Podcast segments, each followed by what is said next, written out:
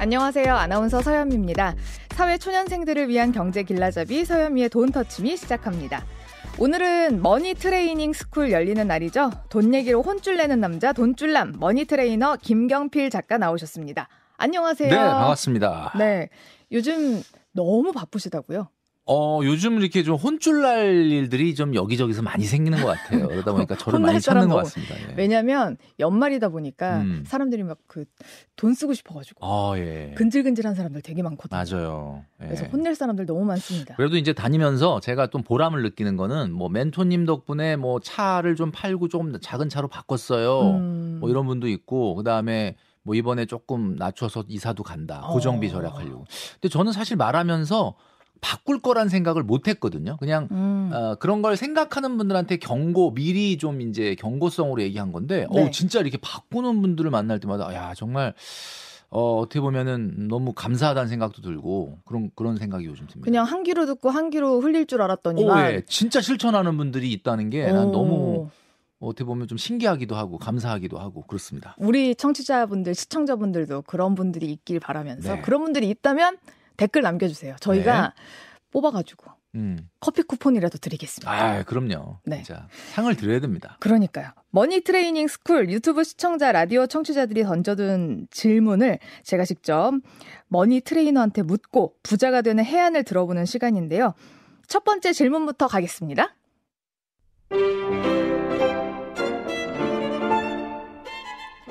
일주일에 커피 테이크아웃 한두 번, 외식 가끔 하던 평범한 직장인입니다.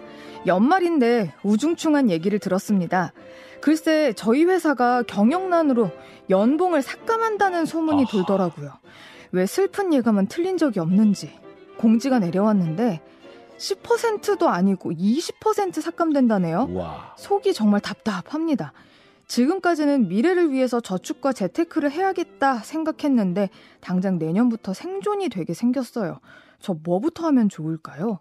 아, 예. 일단은 진짜 어, 심심한 위로의 말씀을 꼭 드리고 싶습니다. 진짜. 와. 야, 이게 사실 그 2022년도부터 경기가 어려워졌지 않습니까? 네. 그렇지만은 우리 직장인들은 잘 체감을 못 했는데 제가 이제 연초부터 아, 근데 우리 직장인분들도 아마 보너스나 인센티브 줄어들지 않겠느냐, 내년에. 음. 이런 걸 얘기를 했었는데 아예 그냥 급여를 동결도 아니라 어, 연봉을 삭감한다. 야, 음. 이거는 정말 어, 너무 마른 하늘에 날벼락 같은 그런 일이 아닐까. 사실 물가가 오르는데 음. 연봉이 똑같이 오르지 않아도 사실은 삭감이나 그렇죠. 마찬가지인데 예. 이분은 아예 수립 아예 대놓고 삭감을 하는 거죠. 와 어떻게 하나요? 자, 이거는 어쨌든 뭐 회사의 어떤 경영에 문제가 생겨서 그런 거니까 네. 이거는 뭐 우리 그 사연자님의 어떤 뭐 책임은 아니지 않습니까? 그러니까 일단은 우리가 그래요. 어떤 어려움에 대처할 때 가장 그 중요한 사고는 이미 생긴 결과에 대해서는 연연해 하면 안 됩니다. 음. 그러니까 일단은 지금 이분이 정말 좋은 말씀 하셨는데 내년부터는 정말 생존을 생각해야 될 것 같아요. 라고 하셨고, 이 이분이 과소비를 원래 하는 분이 아니에요. 왜냐하면 음. 일주일에 커피 테이크아웃 한두 번. 야, 이거는 정말 요즘 뭐 보통 기본이 한 잔, 두 잔이지 않습니까? 네. 거기다가 가끔 외식. 야, 이건 이분은 원래가 굉장히 짠테크를 잘 하시는 분이에요. 저는 이제 칭찬드리고 싶고요. 네. 그리고 이런 분들이 그러면 이런 어려움을 만났을 때는 저는 솔, 어, 어떻게 보면은 솔직히 말씀드리면 절 잘 대응을 할 수 있을 것이다. 오히려. 네, 네. 왜냐하면은 막 이렇게 과소비를 하거나 이런 분들 같은 경우야 사실 좀 그죠 쉽지 않은데 이분은 워낙 좀 알뜰함이 몸에 배어 있지 않을까라는 생각을 음. 하고 저는 이런 말씀드리고 싶어요. 어, 중요한 거는 이분은 변동 지출은 앞으로 줄일 각오가 돼 있을 거예요. 음. 왜냐하면은 뭐 한 번 외식할 것도 좀 생각하고 하고 뭐 살 것도 조금 생각하고 사고 당연히 이건 제가 말씀 안 드리더라도 하실 텐데 중요한 거는 고정비입니다.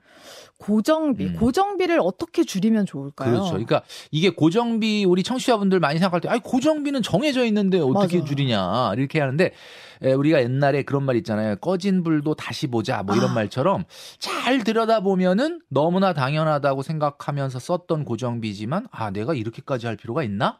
라는 것들이 있어요. 예를 들면 자 휴대폰 통신료.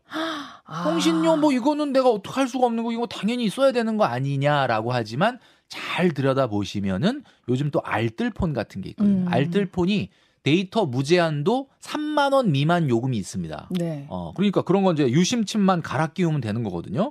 자, 그런 것도 있고 그다음에 이제 내년부터 나오는 계속 말씀드리지만 어, 기후 동행 카드 서울과 인천 지역 같은 경우는 따릉이를 포함해 가지고 지하철 버스를 무제한으로 이용할 수 있는데 이게 6만 5천 원이에요. 뭐 음. 뭐 이런 카드를 이용한다든지. 네. 그다음에 이제 보시면 아시겠지만 이제 주거 비용 내 집도 아닌데다가 월세나 전세감 대출 이자를 내는 분들 자, 그냥 이 정도면 다 내는 거 아닌가라고 생각할 게 아니라 제가 뭐라고 말씀드렸습니까? 최소한 출퇴근 시간은 도어투도어로 한 50분은 돼야 된다. 아. 아, 너무 직주 근접했다면 좀 생각해 볼 필요가 있고. 네.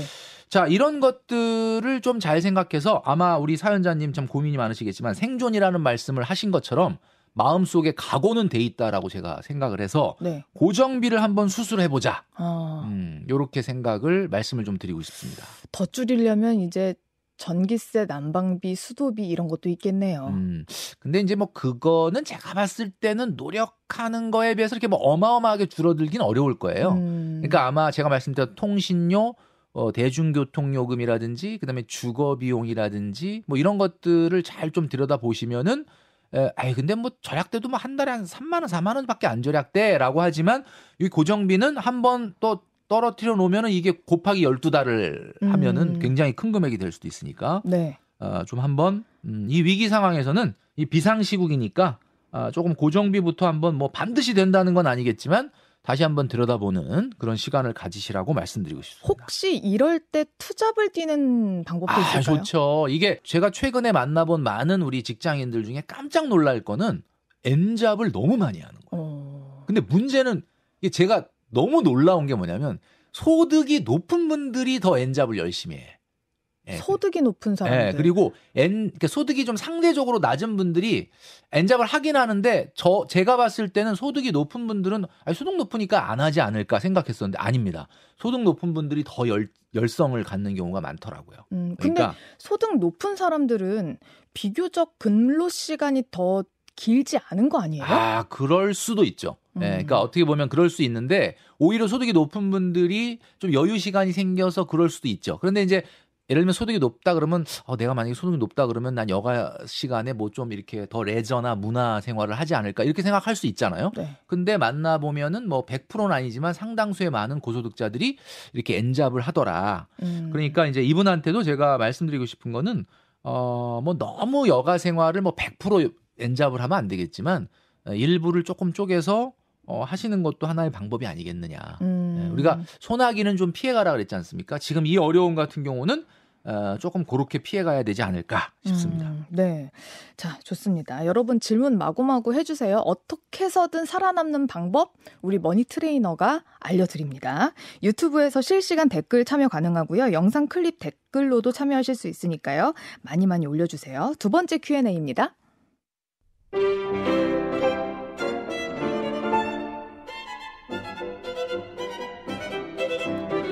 돈을 모으고 있는 신혼부부입니다. 지금 집 보증금으로 들어가 있는 돈 제외하고 현금으로 7천만 원 정도 모았는데요. 얼마 전 신혼 특공으로 나온 아파트 청약이 하나 있었어요. 올해 마지막 서울 브랜드 아파트 청약이었는데요. 저는 지금 집 보증금과 현금 하면 충분히 가능할 거라고 생각해서 청약을 넣자고 했고요. 남편은 돈줄남이 1억 만드는 습관 들이랬다고 아직 시기가 아니라고 합니다. 결국 제가 들어가고 싶던 그 아파트 청약 미달났고요. 기회 놓쳤습니다. 아까워 죽겠는데 돈줄남님 1억 만들다가 중간에 깨면 안 됩니까? 아, 예, 이게 제가 1억을 말씀드리는 이유는 어떤 상징성을 가진 돈이니까 어떤 어려움이 오더라도 내가, 아, 그래. 그 1억을 만들어야지라는 마음, 목표 의식을 가지고 중간에 포기하지 말아라 라고 하는 의미에서 말씀드린 돈이지 네. 뭐 그러면 뭐 5천, 6천, 7천 모으면 안 되느냐 그런 뜻은 아니거든요. 네. 근데 여기 보시면 그 이게 지금 음, 말씀해 주신 거 보니까 사연 보내 주신 분이 이게 미달났다라고 하는 건 아파트가 청약이 미달났기 때문에 네. 예, 그러니까 넣었었으면 본인이 당첨됐었던 거 아니겠냐. 네네. 네. 좀 아쉽다 이런 얘기인데 네. 한번 이렇게 생각해 보시면 미달이 날 정도 뭐 지금 사실 우리 주택 시장이 사실 좀 냉각돼 있긴 하지만 이게 미달이 났다라는 이야기는 미달 날 만한 이유가 있는 거예요. 음. 그러니까 이거 너무 아쉬워하지 마시고요.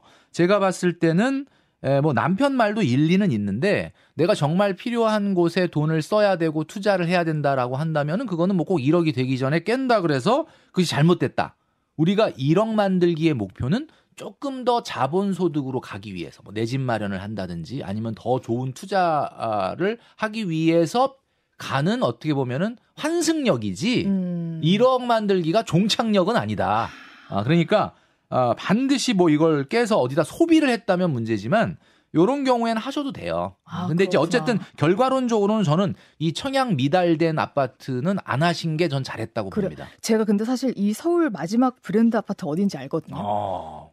근데 어떻게 뭐 괜찮은데요. 아 괜찮아요? 근데 그래서 아마 미달리돼서. 1순위로는 음. 난리 났을 거예요. 아 그렇구나. 특공으로는 미달리 났지만 음. 아 그러면은 조금 아쉽다라고 결과론적으로는 생각할 수 있는데 이제 그 남편분은 정말 그 1억 만들기 위해서 열심히 하시는 거는 제가 막 박수를 쳐드리고 싶은데 뭐 1억이라는 것 자체가 목표는 아니지 않습니까 네. 우리가 그러니까 어, 어떻게 좀 지혜롭게 음. 융통성 있게 좀 하셔야 된다라는 말씀을 드리고 싶어요. 근데 또 되게 음. 기특하네요. 음. 남편은 또 돈줄남님을 엄청 막 신뢰하고 그러니까 있었네. 제가 이런 분들을 볼 때마다 그래서 우리가 방송이나 이런 데서 막 함부로 일반화 할 수 없는 얘기를 하기가 어렵다. 뭐 어떤 거 괜찮은 것 같아. 이런 얘기 하기가 어려운 게 이렇게 진짜 막 그거를 정말 철석같이 믿고 또 하시는 분들이 있단 네. 말이죠. 그러니까 그래서 제가 주로 저축과 절제를 이야기하는 이유가 저축과 절제는 어디다 갖다 붙여도 이게 일반화할 수 있는 진리거든요. 음. 투자가 아니기 때문에. 우리 저번 시간에 그런 얘기 했었잖아요. 되게 괜찮은 재테크는 결혼이 있다.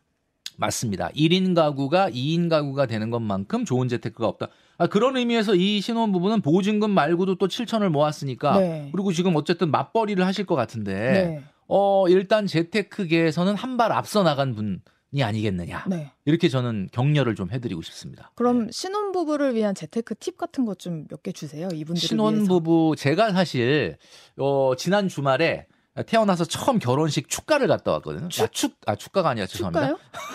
축가가 아니라 축사. 아, 축사. 네. 요즘 주례가 없다 보니까 제가 마치 주례가 된 듯한 느낌이 들더라고요. 그래서 제가 뭘 얘기했느냐 가서 이런 얘기를 했습니다. 어, 이제 그 우리가 인류 역사상 가장 오래된 책 중에 하나가 성경 아니겠습니까? 네. 성경에서 결혼을 뭐라고 얘기했느냐 보면 창세기에 이런 말이 나옵니다. 뭐냐면 어, 내 부모를 떠나 내 아내와 합하여 둘이 한 몸을 이룰지로다. 뭐 이런 게 창세기에 나오는데 네. 여기 보면은 세 가지가 나오지 않습니까? 첫 번째는 부모를 떠나라라는 명령, 두 번째는 둘이 합해라라는 음. 명령, 그다음에 세 번째 한 몸을 이뤄라라는 음. 명령이 나온다. 그러니까 결국은 이 신혼부부한테 가장 좋은 재테크 팁은 뭐냐면 결국은 음, 부모를 떠나서 그러니까 부모님으로부터 완전한 독립을 하고 두 번째 합하라라고 하는 뭘 합하라 하는 거겠어요.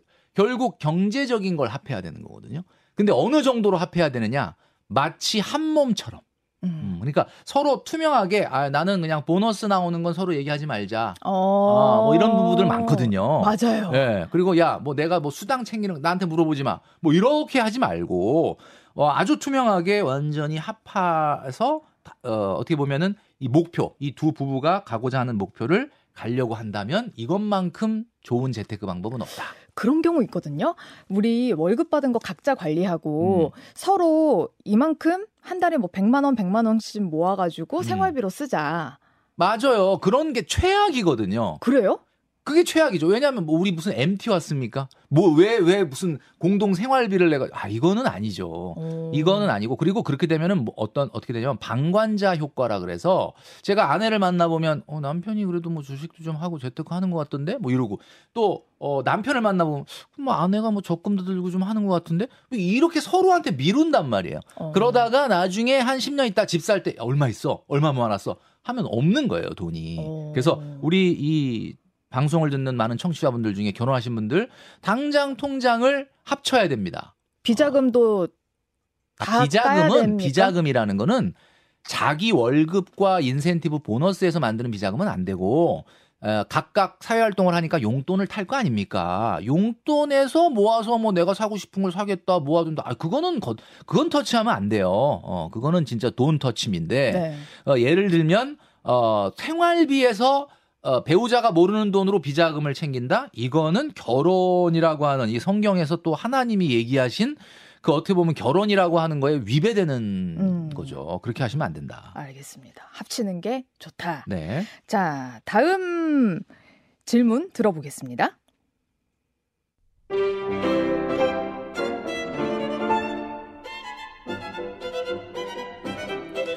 여기 질문을 남겨도 되는지 모르겠는데요.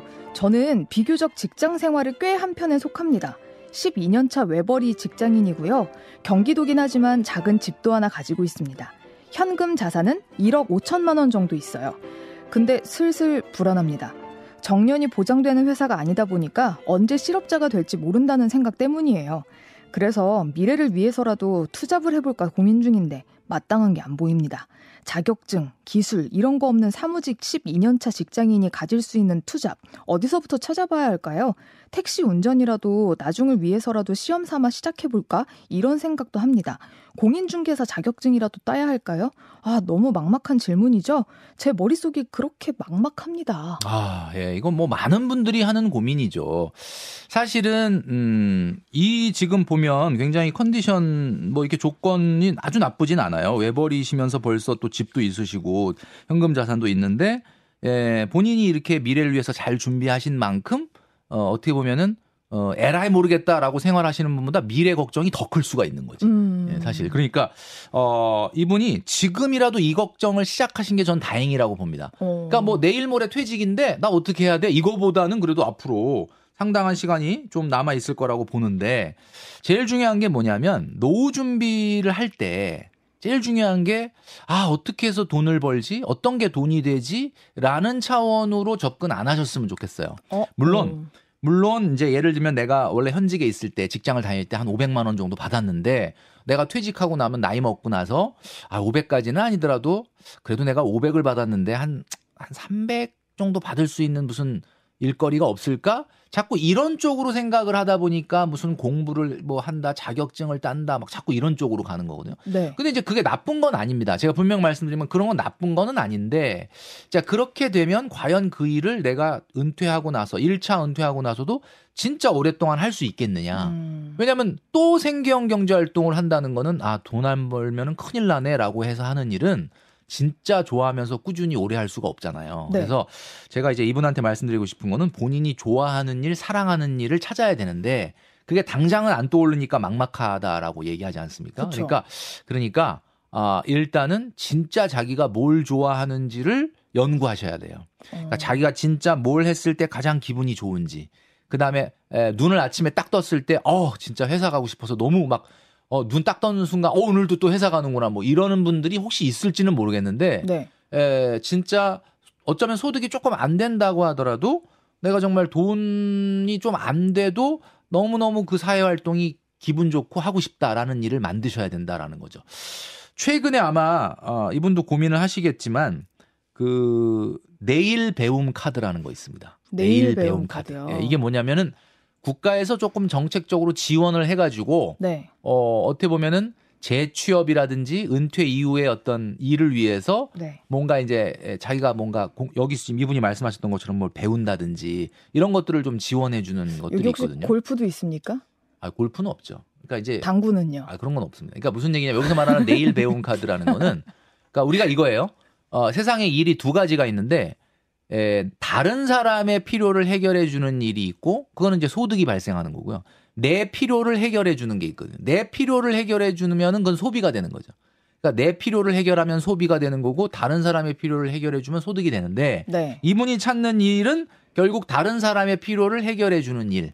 근데 그 중에서 내가 너무 하고 싶고 어, 했을 때 너무 기분 좋고 나하고 딱 맞아서 너무너무 즐겁다. 예를 들어 뭐 있어요? 그런 게. 그런 일을 찾아야 된다. 이분한테 말씀드리고 싶습니다. 아니 저는 이분한테 이 말씀 드리고 싶어요. 그 지금은 일이 있으시니까 꼭 뭔가 투잡의 개념이 아니라 나중에 나 내가 너무너무 좋아하는 사회 활동, 경제 활동이 되기 위한 기초로 이 세상에서 본인만이 할 수 있는 유튜브를 하나 만드세요. 너튜브. 유튜브.